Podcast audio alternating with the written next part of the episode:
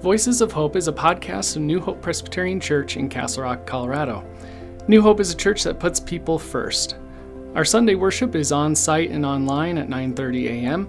And you can listen to our sermons and podcasts on iTunes, Spotify, Google Podcasts, and any popular podcast platforms. Join us for a very special Christmas Eve service where Pastor Caressa brings us a message of hope about the Christ child that is born to us as we celebrate Christmas Eve together. Well, friends, it's that time of year. It's finally here. It is December 24th. Whew, we made it, right? We made it. Well, one of my favorite things about this season of Christmas is giving gifts. We express our love for our friends and our family by finding that special gift just for them. And sometimes this comes easy.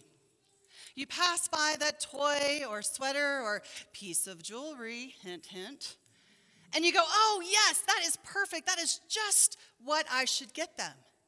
But then other times, it's not quite that easy. You find yourself racking your brain trying to think of something, anything you can get for that one person that's always so hard to shop for.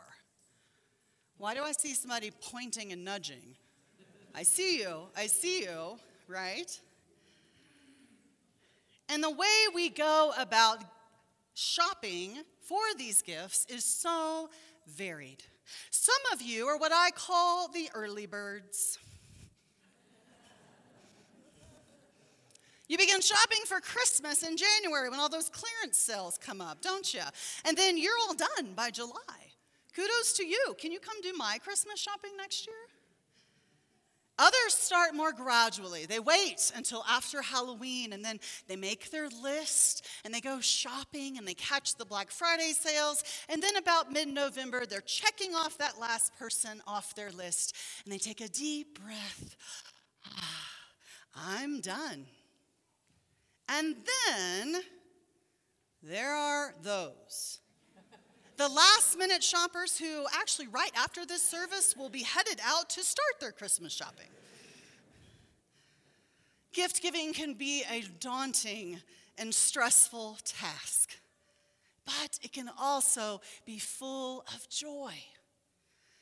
Watching someone's face light up as they open your expression of love, sharing that special moment of elation and connection cherishing who they are and the importance they are in your life. At Christmas, in the spirit of the wise men, we give gifts to show our love for one another. At Christmas, Mary's gift would not come in a box with bows. He would come wrapped in bands of cloth, lying in a manger.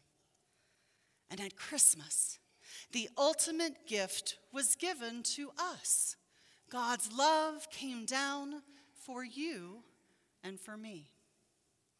In a miraculous way, the Word became flesh and walked among us. In a powerful way, God was with us, Emmanuel, to bring us good news of great joy for all people. And in a loving way, God sent God's only Son not to condemn the world, but to save the world, to save us. So whoever believes in him will have eternal life. Friends, Jesus is the ultimate expression of God's love for us. Jesus came to teach us the best ways to live with God and to live with one another. Jesus came to show us what heaven on earth looks and feels like. It's, it's a world where people love and accept and respect each other. Wouldn't that be nice? It's a world where we can live in peace and work in harmony. Jesus came to share God's compassion and mercy, to proclaim God's grace and forgiveness, and to restore us to restore us into right relationship with God, to give us new life, a new chance, a fresh start. And then Jesus would say, Go. See what I've done? You've heard my teachings. Now go. You go and do likewise.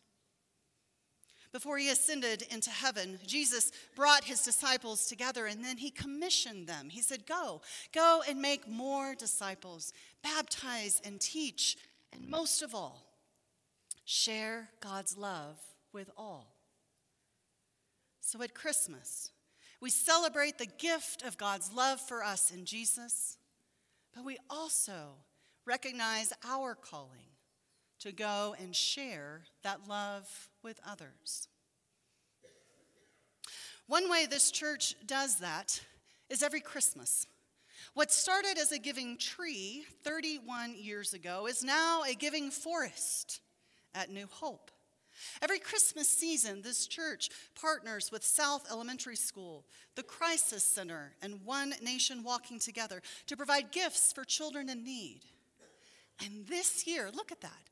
We collected 257 gifts, $1,175 in funds, and served 43 families. That is sharing God's love. In that same spirit, for the last several years, my children and I have picked tags off of a tree or have gotten tags from our local church, and we've gone shopping to fulfill the wishes. And last year, we did that for five children. As we walked up and down each aisle, looking at all the clothes and the toys, I explained that we had a special and holy task to provide Christmas for these five children. We did not know who they were, we didn't know their situation, and none of that mattered. What mattered was that we had this opportunity to share God's love. While I watched as my two children took this to heart, you know, most children want to shop for themselves, right? Especially this time of year. But they took it to heart, and so they went through and they went through all the toy eyes and toy aisles and picked out just the right toy for each of the kids on the list. And then they went through the clothing section and picked out jeans and shirts and socks and pajamas just in the right size according to that list. And then, and then I saw it. I saw the joy on their faces, the love infusing their hearts, the peace that comes from sharing and connecting the hope that emulates as you help another person, the joy that comes from a genuine gesture of love. Well, we gathered up all of those toys and, and games and clothes and shoes and socks, and we went to the checkout lane, right? And we had two huge carts of stuff. They probably were like, whew, woman, you're way too much shopping there. But as we put all of those items onto the, to the conveyor belt, and with each beep, beep of the scanner, that cashier scanned and placed all of these goods into the bags. Well, and I, as I do, and my kids get a little embarrassed when I do this, but I always spark up a conversation with the cashier. I don't know if you do that, but I like to call him by name. I like to spark up a conversation, and my children are going, Oh my gosh, mom, again. And so I just asked him, I was like, it was a young man, and I said, How are you doing? How is your day? Well, his hair covered most of his eyes. He kept looking down, didn't make eye contact at all, shoveled item after item from belt to bag. I wasn't even sure if he heard me, but then after a while, he gently said, That's going all right. I get off work soon. And then one of my children called out, Mom, Mom, I can't wait to get home and wrap these gifts. I just know this is going to be such a special Christmas for those children. And then the cashier paused his scanning. And he asked me, he said, with his hair still covering his eyes, What, what is all this for? So I told him. I told him that we had picked five tags and we were providing Christmas for these children in need. And then he paused again. This time he brushed back his hair and he looked up and he met me eye to eye. And he said, Thank you. I used to be one of those kids.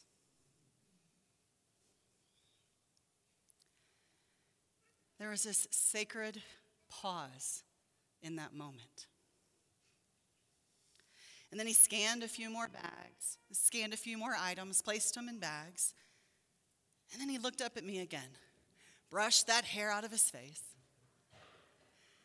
And he said, You know, we didn't have much growing up with seven siblings. And without people like you doing this for us, we would not have had much of a Christmas. So thank you. He said, I work this job because I want to try to make something of myself and I want to be a role model for my younger siblings so that one day, one day, I hope to share love like this. In that moment, I realized that the greatest gift you and I have received is God's love. And the greatest gift we can give is to share that love with others. Friends, God's love has been freely and generously given to us in and through Jesus Christ. A love that has no bounds or restrictions, a love that does not require a certain degree or a pedigree, a love that is open and available for all, a love that first loved us. So God's love came down at Christmas. As the child in the manger and our lives were forever changed. In this love, friends, this love is a gift to be received and a gift to be given. So as we celebrate the birth of Jesus, how will you? receive this sacred gift of God's love? And how will you share that love with others? Thank you for listening to Voices of Hope. If you have enjoyed our podcast, please rate and review it and share it with your friends. If you want to know more about New Hope, you can subscribe to our weekly email newsletter, the Midweek Memo, by going to our website and signing up. Friends, may you love God with all your heart, mind, soul, and strength and may you go and love your neighbor as yourself. Go in peace.